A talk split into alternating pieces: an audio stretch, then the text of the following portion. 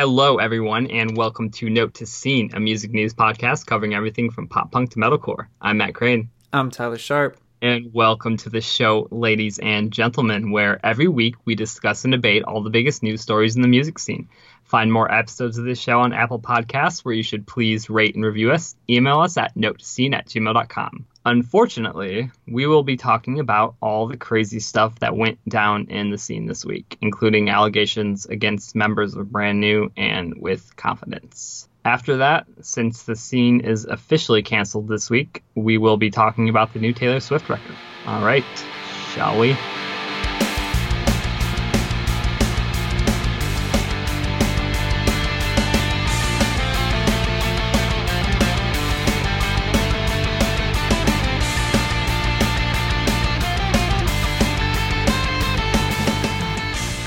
I mean, I don't even really know where to begin here. But um, first, I just want to say, you know, we're not here to be judges. We're not here to accuse anyone of anything. You know, Tyler and I aren't some authority to speak on this. Um, we're not, you know, necessarily even qualified to talk about this. What we're just trying to do today is kind of go through the whirlwind with you that we as fans have all kind of gone through together and just sort of discuss it and see how we got here and see where we are now. Um, so I guess we'll kind of start with uh, brand new because that was the big one. Um, a, a, woman leveled accusations at Jesse against brand new on a Facebook post. Um, I'm not going to repeat the allegations that she said against Jesse on this show because you can pretty much read them in any major news outlet from alternative press to Rolling Stone to Pitchfork. You know, just go ahead and Google it. Um, so I'm not gonna. I don't. I don't want to talk about the gruesome details. But um, Tyler, like, where were you and what were you doing when you first got this on your radar? When this first crossed your path? Yeah, so I was, it was Friday afternoon. I was literally sitting at my desk where I'm sitting at right now. And I was just working like any, every other Friday, and things were starting to wind down. And I was getting ready to kind of shut down for the weekend. And I just happened to open Twitter and I saw some people tweeting about brand new in in a context that isn't like when people talk about brand new on my Twitter feed and I searched Jesse's name and I couldn't believe it. I mean, it was just it was just shock because as and I'm sure this you can attest to this as someone who was a part of 2014 and 2015 when a lot of allegations in our world came out back then we know what the repercussions are when mm-hmm. stuff like this happens. And still now you know 4 4 days later it's difficult to process. Right. And i want to say before we go any further we support all the victims. Absolutely, absolutely. Um, and you were the one who notified me, weren't you? Yeah. Um, I got a yep. So I got a text from Tyler, and it was pretty much like thread. Jesse is a creep. Let's talk about it. It was uh, the Facebook post, and um, I kind of, you know, I didn't see the details, but I kind of instantly knew when you sent it to me, mm-hmm. and my heart kind of sank because being in the music industry and knowing things behind the scenes, I've learned a lot of things about Jesse from very credible sources that, well, maybe aren't like illegal things. I I've learned about some pretty terrible things he's done that I would think only a sociopath could do. So I wouldn't say I was surprised by this necessarily, but it definitely stung. Like that's, it that's the that was the big part. It really hurt. It was it was a gut punch to see it, it's weird for me because we have three episodes of this show that we've done where we're basically just praising this band, calling them the best band in the scene. And now Jesse has allegedly done these despicable things. It's tough to have an opinion on this, especially sure. at this tense moment, because if you're not immediately saying you're going to burn all your brand new records, there's a group online that's going to attack you. Um, if you're not, you know, if you do say you're going to burn all your brand new records, there's another group that's going to attack you. There's a lot of savagery going on right now, and I think it's okay if you don't know where you stand on the band and everything right now because sure. I don't know that I do. Like, I'm super upset and I'm super hurt by this, and right now I don't know. But um, so to get to kind of the newsy part of it, so that Facebook post, I mean, it really just took off in a way we haven't like the accusations were posted on Facebook in a thread and they just blew up and um, eventually ended up getting covered by the blogs, right, Tyler? Yeah, and it was I the part that I thought was crazy how fast it spread. It happened in a closed Facebook group. Like you have to be accepted into this group, but people just took screenshots immediately and it Yeah. seemed like within a few hours it was trending on Twitter.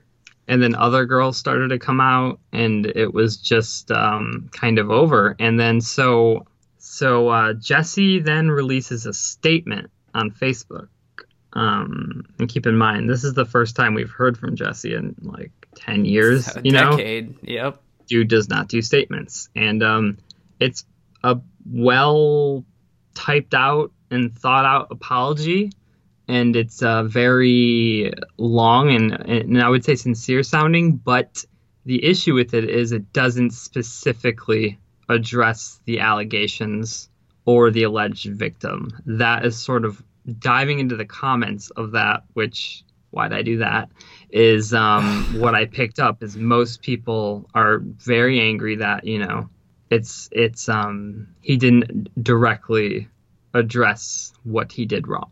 That was my biggest thing reading it through for the first time and i went back and read it through three times before i did anything else. And just to see if i had missed anything i couldn't believe that you know i kept waiting for him to address where it all like the allegations like where it all came from because if he didn't do it he wouldn't be saying anything you know like Right. there's there's that aspect and that aspect in and of itself i think deserves and demands a response from him. You know, he he goes on and says that he's working on his narcissism, but he writes seven paragraphs about himself. right It just he totally skirted the issue at hand and I didn't I didn't think that was right at all and I didn't I do not think that's an adequate statement. it's a good point but the thing when you read this statement i see legal all over Oh, it, you know? absolutely. Like it was This is- looked over this by is- a lawyer. This isn't this isn't Jesse. This is Jesse, his Right. manager, his publicist, his the band likely the band's legal counsel was Right. involved, and it's an attempt to apologize. It's a PR move without directly incriminating himself. For sure. Um, because that's what your lawyer is going to advise you to do. No one's going to ever directly incriminate themselves. the biggest one of the biggest aspect i mean there's so many different facets to this story and one of the biggest thing is, is that brand new is in such a unique position as we talk about from the band itself like when they were releasing new music they never say anything they turn away interviews whereas most bands you know take any press that they can get so brand new have built themselves up as this entity that really doesn't exist especially jesse himself so Right. that was going to be my question to you. Did you think that we were going to get a statement from Jesse at all? You know, no, I didn't think we would get a statement.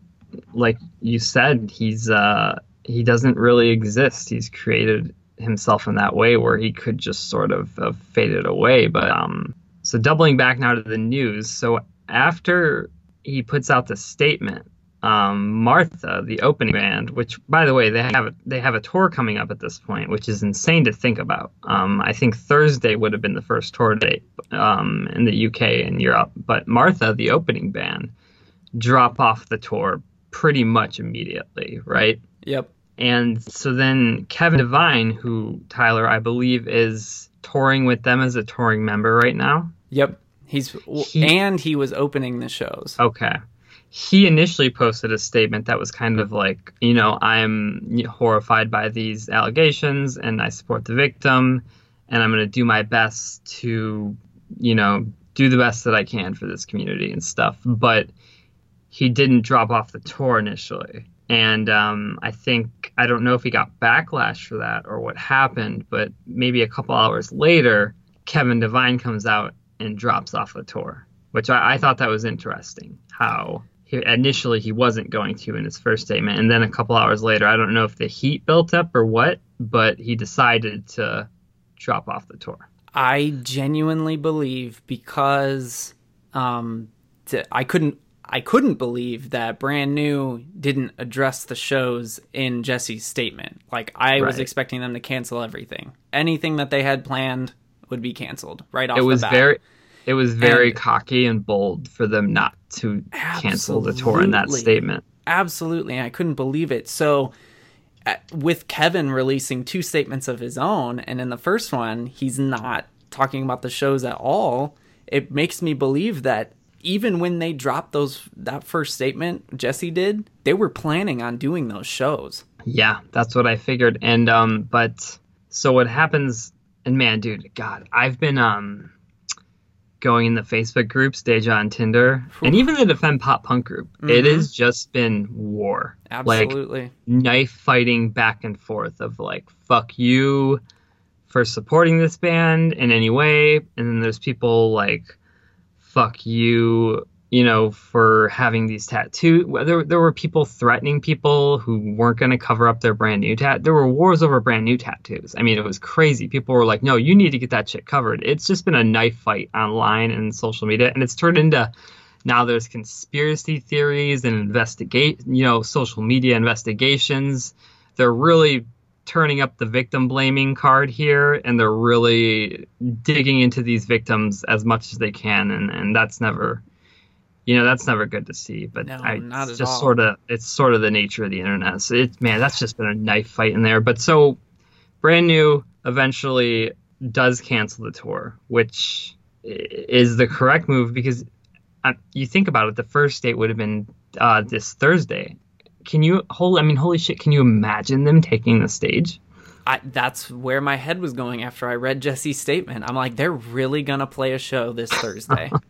like not even less than a week later after all these breaks and jesse's gonna go on stage and this band's gonna play like nothing happened. And this is uh like a really dark time for the scene. And this has been a really shitty and exhausting and stressful thing to go through. And like like i said like i don't i don't like talking about this stuff. It, it just brings me down. And like i'm thankful that i have a friend like tyler that like i can talk to about this every hour and vent to, and we can kind of go through it together as friends. And, you know, I'm aware that not everybody has like a friend like that. Like when you you can go back and look when we launched Note to Scene, even our original press release, the original articles written about us.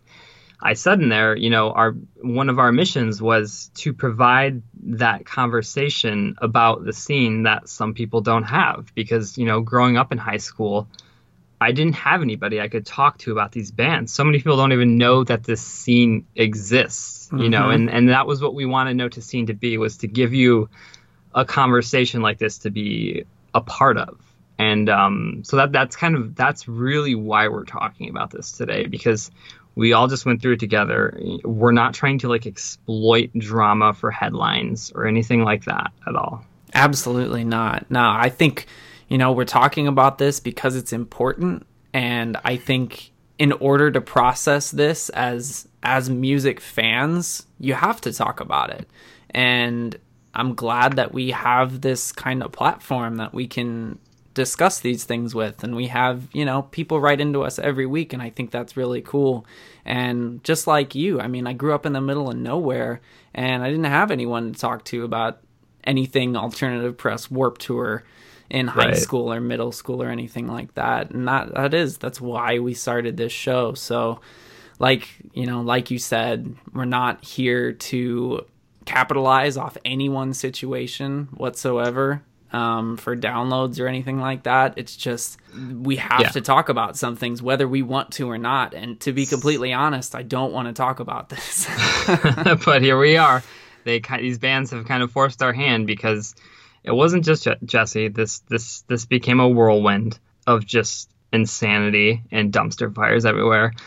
not long after Jesse, allegations begin to surface all over social media about uh, Austin. Um, I think you know which Austin I'm talking about. Um, trying not to get sued here, fam. So don't be mad at me. But um, allegations that have been around for a very long time Mhm. um, and are, are, are pretty bad.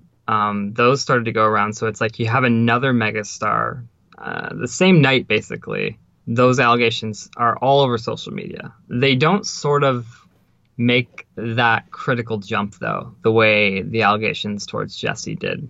Whereas when Jesse, you know, puts out a statement, all of a sudden Rolling Stone, Pitchfork, The Daily Beast, Consequence of Sound, you know, Alternative Press, all the mainstream outlets are covering it, and even the blogs. But these Austin situations have not been covered at all by any publication, and um, I think what that there's a lot of fear out there um, of legal stuff in that nature, and I think you can even hear it in my voice right now.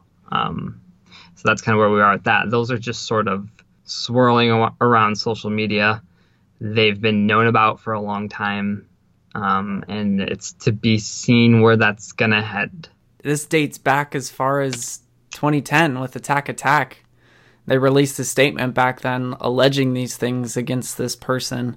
And it's just been every time I get on Twitter, I, I don't even want to go on Twitter anymore because of every time I go on, I see something new. And it just absolutely breaks my heart. And to go back to the, the victim blaming, that breaks my heart even more. Like, we really need to come together and support these victims because if it if anything like what's being alleged had happened to you or someone you know your heart would be turned around in an instant And you go back to brand new. You think about this this woman, just kind of how brave she was. Just absolutely think think about brand new's fan base. Like that's a crazy rabid fan base, and to know you're going up against that fan base, it's it's a brave thing to do. It's a scary thing to do to even you know try to take down. You know these people consider him a god, and um, circling back around back to Austin, it's uh, it's just it's another tough situation. Like you said, if back Attack Attack said it, you know, when they kicked them out, they said the same thing back then. You can go back and read their blog post about it. Girls have came out, girls have been silenced, and um, so we'll see where that one goes. But you know, and then it got even crazier because. I'm not even gonna name this person because this is so old. Like some old shit came up um, about a really famous musician from a really famous band, and you know if you really want, you can look into it. But this was some like this was some old shit, and um, I, but it, it's just so old and it's unverifiable that I, I, I can't name anything here because I just you know you can't be sure. But um, that was the moment where I just started to like it was like I saw the Matrix. It was Black Mirror. You Yeah. know, I was like, okay, the Matrix is is failing. The Truman Show, we've all been living a lie. Um, maybe you know everything in the scene has been built on a lie, and everything's burning down. That's yeah when i saw those tweets about that person i was uh it was about 1 a.m i think on saturday night and i was having like an existential crisis sitting on my couch it's just like we've kind of built our lives around these bands and I believe I believe we declared the death of the scene that night. Is It- that around when we did yeah, that? 11 11, 11, everyone. 17 time of death R.I.P. What goes on the tombstone? The quiet things no one ever knows. oh my god Yeah. too soon man too soon it's just like i was saying we built our lives around these bands and if you're a fan of underground music you know what that's like like these bands kind of they're your muse i mean all i think all, to an extent all entertainment is escapism but when you're a fan of underground music and if you've ever liked a band from the warped tour or alternative press scene you you're diehard. This is this is it. Like this is you support these bands with all that you have, and to know that it was all kind of Yeah. built along with with things that you and I and our listeners obviously don't agree with is very um disheartening. So so we think. I think I gave you some calming words that night, Tyler, and um, we went to bed, and I, we think it's all over. It's gonna blow over. Maybe you know, every the scene will reset itself. Everything will be the ship will right. You know, justice will happen. And um, I wake up to an alert that new allegations are being stated on social media against, with confidence, um, their guitarist Luke and um, Hysteria Magazine, which they have all the details there if you want to read about the allegations. They're a really good Australian publication. They got all the fucking screenshots, man. If you want to see them, they got them all. But new allegations were published there against him. And, um, you know, I sort of, it was like, whoa, here we are right in the morning. We're getting going again. Another band. I kind of couldn't believe it. Um, shouts, big shouts to Knuckle Puck. And um, Right. I know we've gi- I know we've given Knuckle Puck a hard time on this show for their music, but big shouts to Knuckle Puck for um, they they they just kicked that band off the tour, off their American tour so fast. Like I don't even think Hysteria had published their article. It, it couldn't have been more than five minutes that Knuckle Puck were like with confidence or off the tour. You know, they did that so fast. Absolutely. Yeah, massive props to them because uh they are managed by a person who's um associated with the brand new situation and uh, knowing that person I just like he's you know he saw what happened with brand new i, I believe he's their label manager he saw and um, now this happens with knuckle puck and he, i think he was sort of like distance yourself hell you no, know like man. Hell no more no. of this shit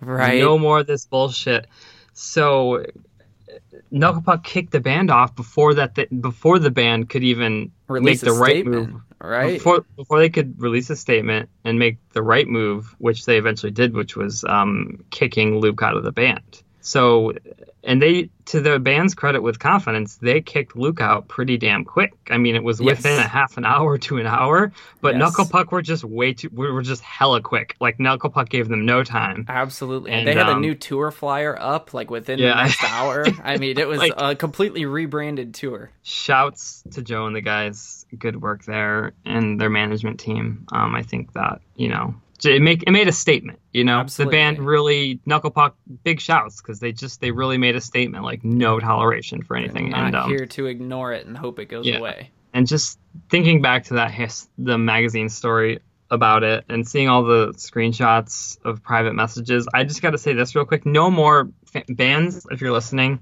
i know musicians listen and i know a lot of industry people listen so tell your bands this no more private messaging with fans No more. it's it's done it's over. And i you know it's it's just not appropriate anymore. Mm-mm. um it just doesn't work. And it, lines get blurred and it leads it it's there's no reason to put yourself in that situation as a musician anymore. There's no excuse for it. any interactions you have with a fan especially a girl if you're a guy these are the cases we're seeing where these young girls are finding themselves in positions of being harassed and things of that nature by band dudes you are not allowed to private message girls anymore as a band. I think that is a new standard that we need to set. Any interactions with your fans have to be public on Twitter or public on Facebook. You know, you can't do it in the shadows anymore. Managers, publicists, label heads, I call upon you to hold your bands to that standard.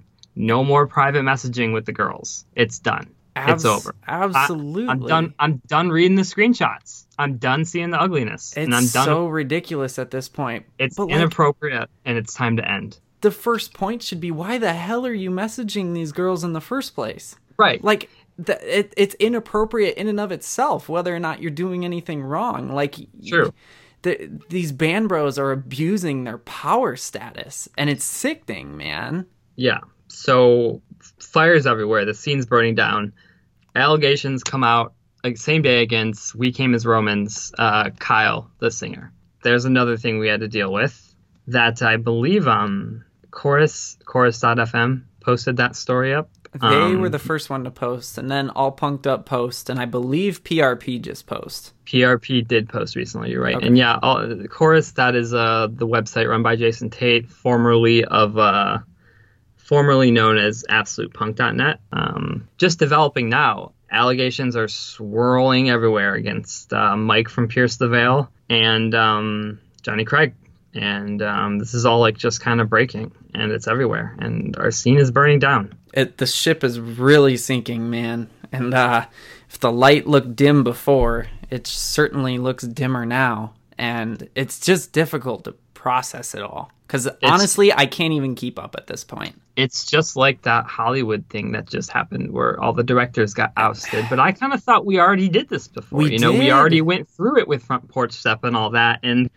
I You- thought we I- were ahead of the curve there. Like I thought we had beat all these other industries to it, and we were already doing our our purge.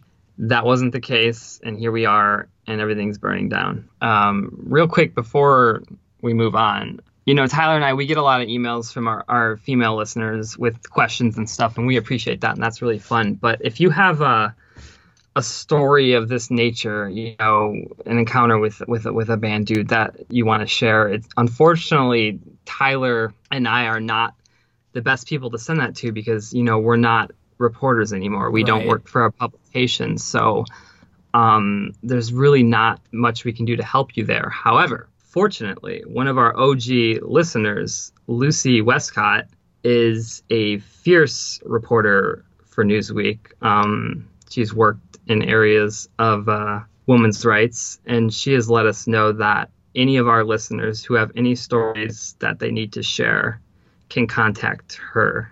And um, so, if you have anything of that nature, I would highly advise you to reach out to her. Um, she's part of the Note Scene family. She's a very warm person, a very effective reporter, and um, I think that's a good way for you to go. Um, you could just Google Lucy Westcott. She's the first one who comes up. Her DMs are open for you. She told me that, and um, we'll throw her email in the show notes. But um, let's let's wash let's wash that dirty taste out of our mouth. Man, we And, gotta um, we gotta 180 it, man. Yeah, we had a 180 hard, and let's move on to our pop story this week, and which is Taylor Swift. She released her new album, Reputation, one of the few bright spots we got this week. Right? So, first, Tyler, I kind of just want to talk about our experience this because this record has been just so built up. You know, we've been talking about it on the show, and so I first want to talk about our experiences buying it because we both bought this, which is a rare thing that you and I both bought physical media at the same time. So, what was it like for you buying this record, Tyler? So yeah, so I went out on release day because I needed it was the day that the Jesse story broke and I had to get away from the internet. So I was actually very thankful that I had this that I could look forward to because straight up this is the biggest release of the year in music. I went to my local Target because they've had a big deal with Taylor and this whole campaign. It was the biggest pre-order in the store's history of music of selling was like pre-orders 400,000 or something like that. yeah, that. it was right around that number, and I was just interested to see what it was like inside the Target store. Um, I walk in, Taylor is right there, literally at the front, and in my store, the music's all the way in the back. Not So- Taylor Swift, Taylor's media. Right, exactly. Yeah, yeah, yeah. Um, there were end caps. There was there were magazines everywhere. Pretty much at every checkout, you could you could either pick up a magazine or a CD. And the magazines are like the special edition, which I'm sure Matt you're going to talk about because you bought those.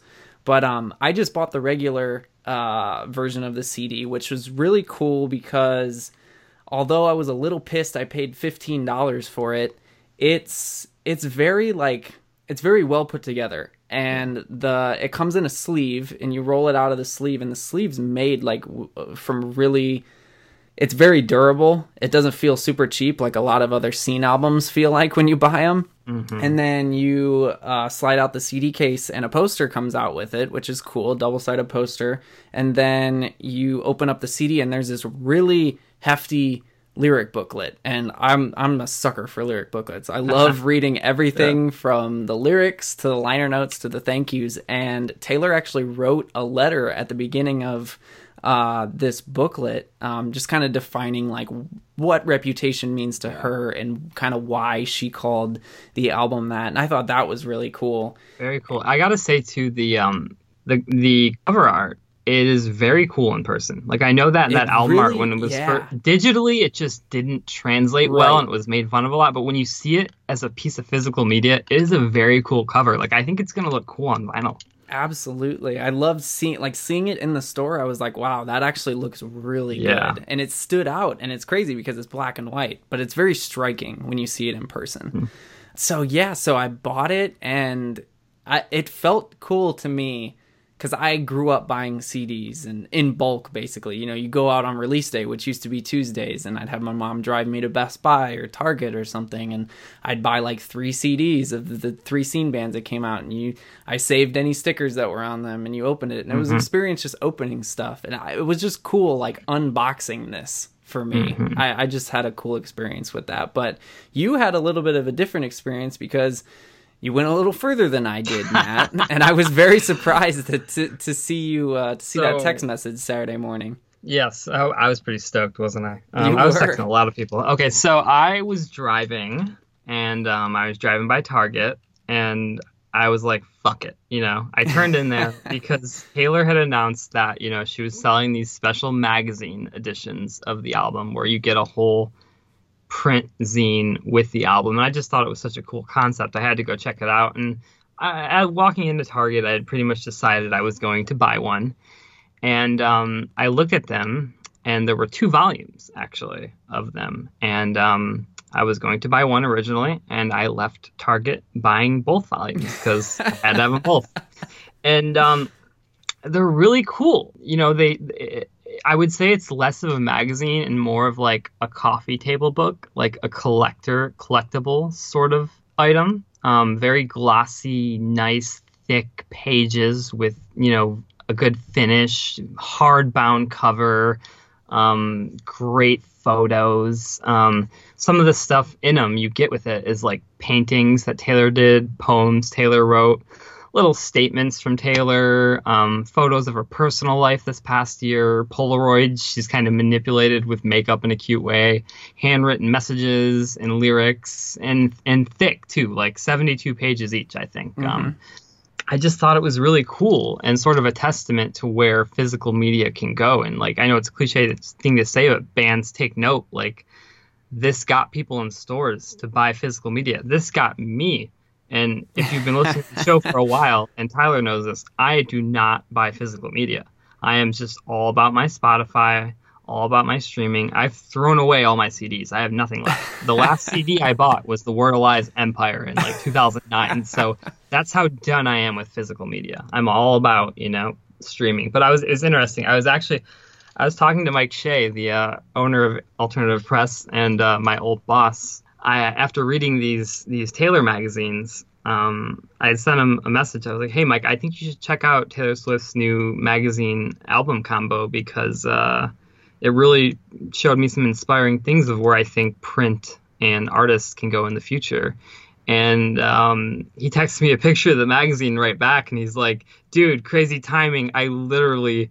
Just bought it and I'm like leaving Target and I was like holy shit and so like shouts to Mike for like being on point you know what I mean like here I am so thinking out I'm there. I, just he know dude's on point dude knows you know like here I am thinking I'm about to make a suggestion suggestion to him and um, he's already he's already got it you know he's, already, out there. the Mad dude knows shouts. Mad shouts. Yeah, absolutely. Shouts to Mike. Um, so just pretty cool. You know, it was a, it was a very cool experience. I actually did listen to the album and read the magazines at the same time, and it was a very fun experience. Cool. One of the- One of the most interesting things about it is I realized the selling point of these magazines was not the music. It was it was it was Taylor's disappearance. Mhm. Um, Taylor had disappeared for the last year, and we hadn't seen or heard from her. And um, everything she's sort of been through in the last year is captured in these magazines, and it's an interesting way that she's sort of monetized her just her just mere living and being. You know, like she's taken this year of her life that we didn't get to see,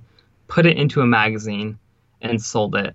And here I am. I paid forty dollars for Taylor Swift album, essentially. You know, that's that's four months of Spotify for me. And, Um, Absolutely. she got me. It was so great. She got me. It felt good to be excited about something again. Yeah. That was the biggest thing for me. And I think it's awesome and hilarious that you spent $40 on this Right. Taylor album. Right. Um, very satisfied customer though over here. Really enjoyed it. So okay, so let's talk about the actual music now, Tyler. Cool, yeah. So I'm gonna start with "So It Goes." It's track number seven. It falls almost exactly in the middle of the album, and this is definitely one of, if not m- my favorite track on the entire record. I sonically, I just fell instantly in love with this song. It's very ethereal, it's very ambient, and we've never really seen Taylor in that atmosphere before, mm-hmm. especially in her pop world. This song kind of makes you feel like you're floating, and I mm-hmm. just, the entire concept and the idea that Taylor could be versatile enough to do something like this and pull off a track like this was very interesting to me. And as I was listening to the song, I'm just like, she absolutely nails it and thematically, she goes into a bit of uncharted territory.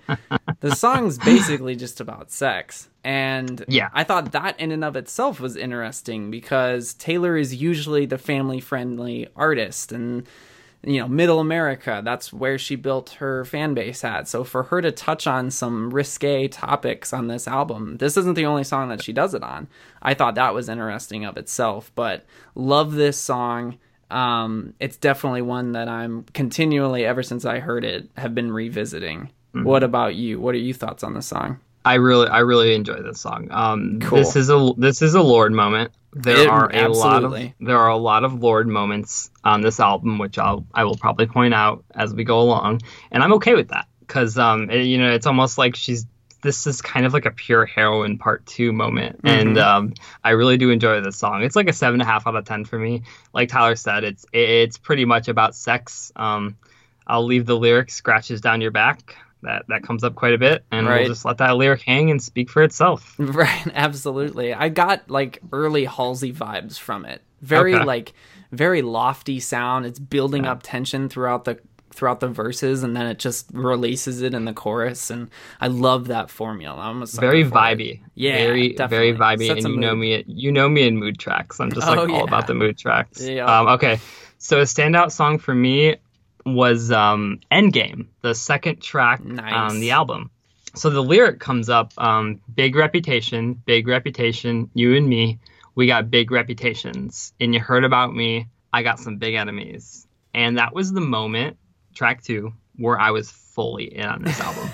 like, I don't know what it was about that lyric and the sound and the sonics around it, but it just put Reputation fully into perspective for me. As soon as I heard this song and I felt this warm, great feeling, and I was just totally in. And it, it even made are you it even made Ready for It track one make like way more sense to me after hearing this. And i like that song like three times better than i originally did now. I love that song. And um it's basically the de, the de facto title track of the record you know? And i like when i like when artists do that when they have a title track where you know she says reputation in it as, as in the chorus but um it's not named reputation. I think that's a that's a cool move to do. And it's basically this 90s R&B blend with uh, Bionic Taylor, who in Bionic Taylor is sort of who we see throughout the first half of this record in songs like Ready for It and um, Look What You Made Me Do and Don't Blame Me.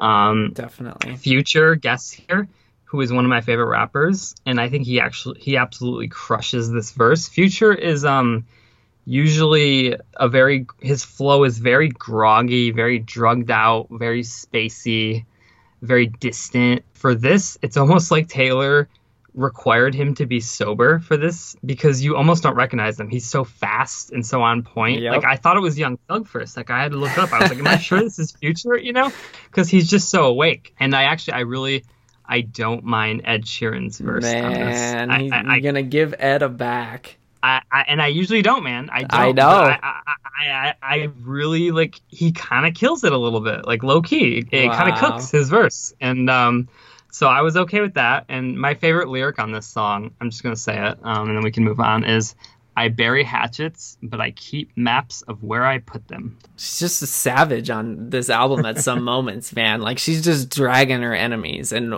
I think we're gonna talk about we'll talk about the overall themes uh, later. But you're right, like she killed it on that lyric. But uh, real quick, I just want to say about this song, the pre-chorus, man. Oh my god, mm-hmm. it's just like it. It hooked me just like the one mm. on "Are You Ready for It." we see throughout this entire album the dichotomy between light and dark Taylor, and that's kind of how she is in real life. That's how she portrays herself. She can be uh, a bit of a you know pressing figure that can get stuff done and pressure streaming services to pay artists and have a lot of pull and she can also be this lovable light-hearted figure towards her fans and to see that dichotomy throughout the entire album but also on this track especially in the pre-chorus which is a total like it's a dark 1989 moment and i think mm-hmm. that's my favorite parts of this album is when there are dark 1989 moments and uh that pre-chorus has been stuck on my head since doesn't Friday.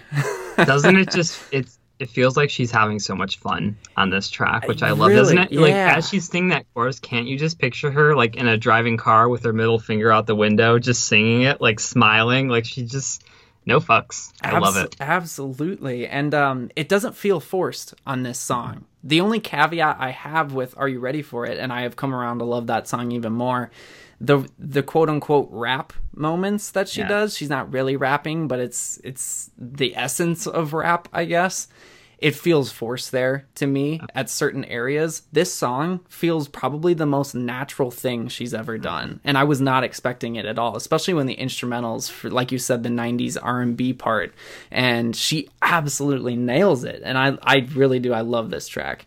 Yeah, totally, and it totally put "Ready for It" into a new light for yes. me. And I think "Ready for It" is now like my favorite song on the nice. album. Like I, just, it's just it's a crusher. But um, what is another uh, standout track for you, Tyler Sharp? So the other track I'll talk about is I think it's gonna be a deep cut. I think this song is gonna get overlooked, and I'm kind of disappointed in that. But it's "Dancing with Our Hands Tied." It's track number eleven on the album, so All it's right. a little deep. But um, this song is probably the most simple pop song that has been released in 2017, and that's part of the reason why I love it. But the other part of the reason why I love it. Well, let's be clear. This this is her style over substance moment. Yes, but absolutely. it's earned. She has given us so much substance on this album that let her have her fun style over substance track. Thematically, there's there's nothing special about this song, but sonically and the way she delivers vocally, it's it's a high point for me for this record. The tempo, like I was saying you can compare this song to a pop punk song because in pop music, especially in the current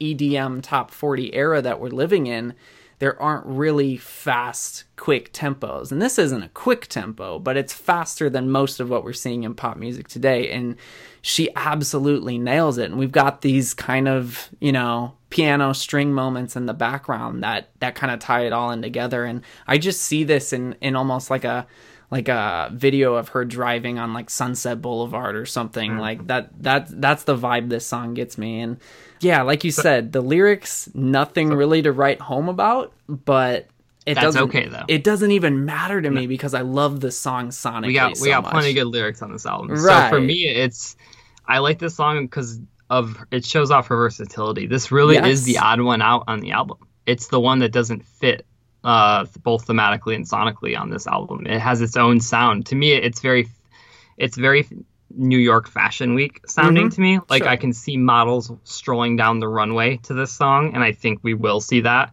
I can hear it being played at expensive hair salons, or when you're taking your girlfriend to Sephora, you're going to hear this. It's that kind of song, just that uppity vibe, and it's fun, and I really appreciate it. Definitely. Yeah, I like that word. It's a fun track. Even though it has a dark moment, you can still consider it fun. So, my next pick for a standout track is This Is Why We Can't Have Nice Things. This is the fun one. This is like the bad blood bop. This is one of Taylor's secret weapons is the fun chanting chorus and it always ends up, you know, being one of her number 1 hits you heard it in Bad Blood. You heard it in We're Never Getting Back Together. And this song that is her direct shot at Kanye. And on this song, she's literally talking to Kanye like he is a child. She says, you know, this is why we can't have nice things, darling, because you break them. I had to take them away. Um, it's just bar after bar after bar on here of her just owning Kanye. You know, she says, friends don't try to trick you and get you on the phone, which is referring to the drama she had where Kim Kardashian recorded a conversation between her and Kanye, okaying the song Famous. And um, it ultimately outed Taylor as a liar after she gave her big Grammy speech about not okaying the song and Kanye trying to tear her down and kind of how we got to this whole album in the first place. And she says, you know, so I took an axe to a mended fence, which is starting up the beef again. Um, another lyric she says is, but I'm not the only friend you've lost lately if you weren't so shady. And here she's referring clearly to Jay Z, who is another high profile friend that Kanye has lost. But um, the KO lyric on this Kanye West diss track to me is here's a toast to my real friends because it's so genius because it's a double cross reference between Kanye's song Runaway, which has the chorus of let's have a toast to the assholes, toast to the douchebags, mm-hmm. and his new song Real Friends. So she combines them. Boom! Here's a toast to my real friends in one lyric. And right at that point, I'm like, oh my god, she just buried Kanye. And I'm the biggest Kanye fan. Yeah. What a wildly fun song. I didn't like this song at all. I thought it was way too obnoxious and she's it's a song that's outside of her realm like she, uh, as as a musician and as a songwriter it's it's too far out of the box for her to pull off and I know I I don't even think I appreciate it thematically because she's still just punching down and I don't like that which is what we talked about when look what you made me do dropped but sonically, like this song is pretty annoying to me. I don't like that hook. I think it's it just feels so forced and it's like she couldn't just let it go with look what you made me do. She had to have this all out yeah track that, and, and, and, that's what i love about this is the napalm assault like look what you made me do is just the teaser right i mean she she goes in here and this is this is your bad blood you know, Bad Blood was for Katy. This is your Bad Blood for Kanye. You know, it's a similar style song, and it's just an all-out assault, and it, it, it leaves Kanye in this position where, like, his next album, I mean, it has to just be titled "Fuck Taylor, yo." I mean, what other option does he have after a track like this just lights him up? Yeah, I just think this was really unnecessary, and it was total theme over actual substance. And mm. you were totally right with the Lorde feel, but it feels more like melodrama Lorde, which is what Jack Antonoff infected. And he infected this song as well. He's the only other songwriter besides Taylor credited on this track, which I thought was interesting. Um, I just don't think it's that good of a song. I think it I it think, can be fun in the right context, but I think it's uh, it's very similar to Bad Blood. That that that's the through line I draw here. I think it's Bad purposely similar. You, battle anthem. You take man. those two choruses though, you know, and they're very similar. That that Taylor chant. Yeah, um, I wish I wish this was more of an anthem though. That was that was an anthem, man. Bad Blood yeah. is like an undeniable pop song. Um, the pettiness you were talking about. I have decided that you know I like villain Taylor better than I like fake nice Taylor. I'm totally glad that the poptimism era is over and yeah. she could have this this image and this aesthetic mm-hmm. about her that is darker, but she could take on so much bigger things. She won. Like I okay, she definitely didn't win. Yeah, she got things. she got washed. She she totally lost. She totally lost, yeah. and that's okay to acknowledge. Him and that. Kanye, she got washed, and right, and, and that right. stuck with her. But ultimately, she's bigger. She's, are, you're she's, saying there are bigger fish to fry out there for her. Maybe not even that, but just the fact that her stature as an artist is bigger. Just show us your voting card, Taylor. Release the voting card. I'm not even going there. I'm not even going there. I'm just saying she's bigger than both of them anyways. So what the hell does it matter to her that she took an L? Like I know we're petty people in 2017 and millennials are just, you know, they're out to save their image, but I don't think she necessarily had anything her castle didn't crumble overnight. Yeah. That but we often in life little things happen and we make a bigger deal of them than they are. You know? Do you think that's something, what this entire era is? something tiny can happen and it ruins your week. You know, and I yeah. think there's this really poignant quote that like actually kind of moved me from the um did you read her little intro on the album she wrote? Yep. Okay. She says um we are all mosaics of our best selves and our worst selves. existing somewhere between our well lit profile photo and our driver's license shot. That's so interesting to me. Like, I wanted her to make 1989 again, you know, and not be petty, but she didn't do that. And this album to me was such a fun ride as a result of that because it was true human emotion and true pettiness. Like, the point is, she's not really a villain. She's good and bad. Like, we're all good and bad. We're all good and petty. And so is Tay in this situation. Like, and that is what it leads me to is that this is a very human record. It's a very petty record sometimes. It's a very lovey record. It's a very insecure record. It's a very why are you doing that Taylor record, but it's very human coming from such a godlike pop star. And um, that's ultimately like why I love it so much and why I had such a fun time with it. I can agree with that. I mean, there's no disputing it. I guess I'd rather have a petty Taylor Swift album than a sugar coated everything's gonna be okay album and nothing bad ever happens in the world. But I just expect a little bit more from someone who has the kind of platform that she does. And I'm not even going into politics here. Right. I just although we, should, we probably should. We, pro- we probably I mean, should. we should, but but we're not gonna. We're but, not but all that aside, I think that she's she could exist above all of this and still right. be able to call out the bullshit. I want to make a prediction here. I think the song Dress is going to be a smash hit.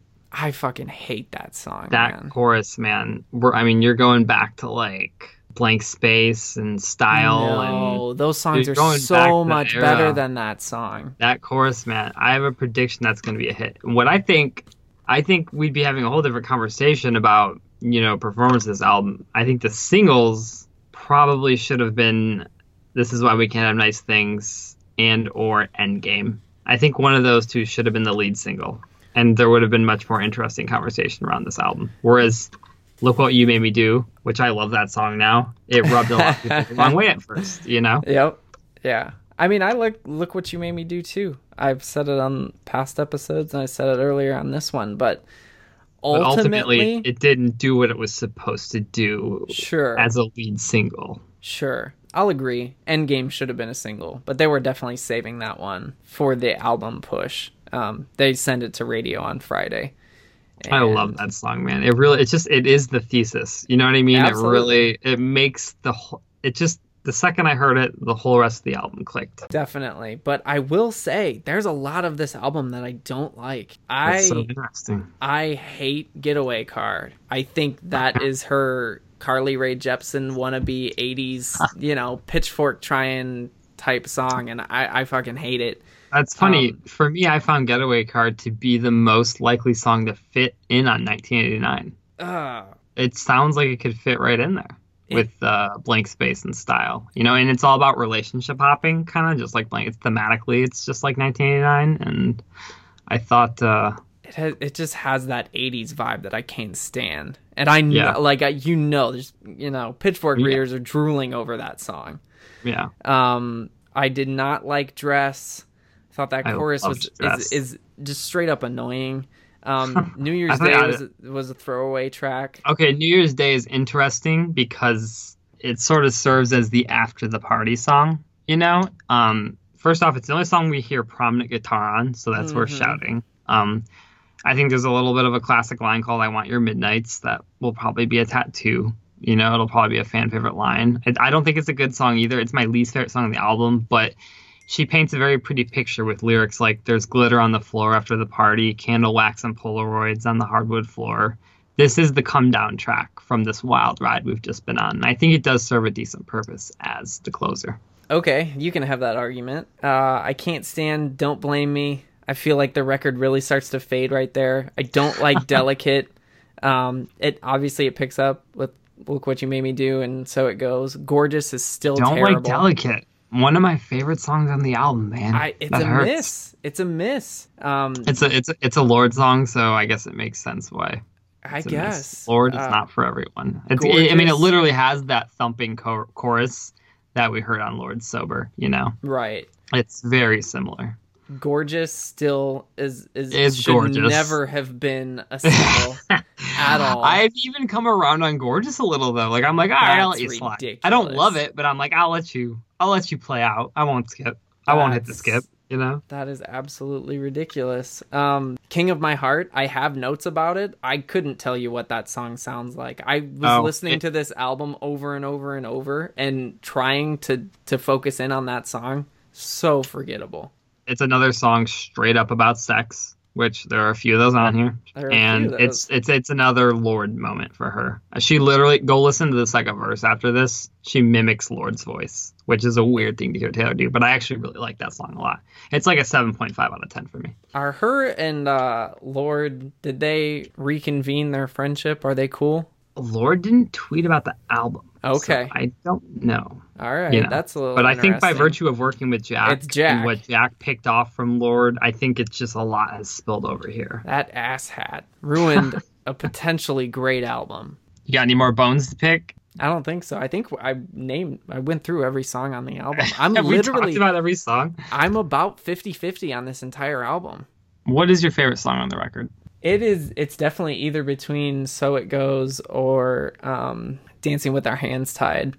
I, I bounce back and forth between both those songs. I've had them both on repeat today, and I like them both for different reasons because they're completely different songs. But they do have, they both have that ambient, ethereal kind of vibe to them. So I think that's why I like them. But right now, I gotta go with uh, So It Goes, and I love Endgame. Ready for It's great. It's probably the best opener on an album in I- 2017. Just the the stomp Yep. of that bass. Yep. I mean, it's just as an opener, wow. I mean, I, I just re-experienced that song in a whole new way. But okay, so I gotta say this: I think it's the best Taylor Swift album No. to date. I I wish it was because aesthetically I love this album. I'm I glad think, that the um, Poptimism era is over, but I think 1989 is a better album. For me, both sonically, there's just so much more interesting, inter- interesting things going on here. It's thrashy, it's in your face, it's aggressive, it's all over the place, it's wild, it's electronic. Sonically, I love this album. Thematically, it feels way more deep to me. Whether that depth be pettiness or whatever, I feel real hum- human emotion here. Whereas 1989 felt just, she just felt sort of distant to me. Um, I so you would is 1989 the only record you would put over over this, or would you put Red over this too? It's close to Red, just because Okay. I feel like there's so many it- misses on this album. And it's not fair to compare old Taylor to new Taylor. I think we're just talking new Taylor. Red 1989 in this because the country pop stuff that's a whole. Right. It's just it's a different artist, right? It's a different era. Yeah, you can't compare these two. But so you're you're kind of this is tied with Red for you. Kinda. Yeah, I'm around that. I it, I might put it up against it now, uh, underneath 1989, and put Red in third right gotcha. now, just because it's it's so fresh. But I think uh, as history goes on, I think it might be the last of the new era albums from Taylor. Okay. And I don't think you're going to agree with me here, but I gotta say I think it this is the best pop album of the year. No. and I think it could be. I think it even this this might be a hard reset for pop music in the same way that Justin Bieber's Purpose was. I think we're gonna see, we might see a lot of emulation coming off this one, the same way Bieber core is now a thing. I just don't know, man. It's interesting. We didn't we didn't get a straight up EDM chorus on this album. And I Mm-hmm. thought that was, you know, Are You Ready for It is kind of the closest we got, but that almost leads Yeah. more towards SoundCloud rap. are, yeah, she's doing you know SoundCloud rap, Fergie, R and B, she covers a lot of techno, ground. Totally. thrash. I mean, some of the stuff is it's just some songs are just thrash songs, but not with guitars. You know, she's just all over the place. Um, so all right, Tyler, this was a Team Katy podcast. Is it still a Team Katy podcast? oh man.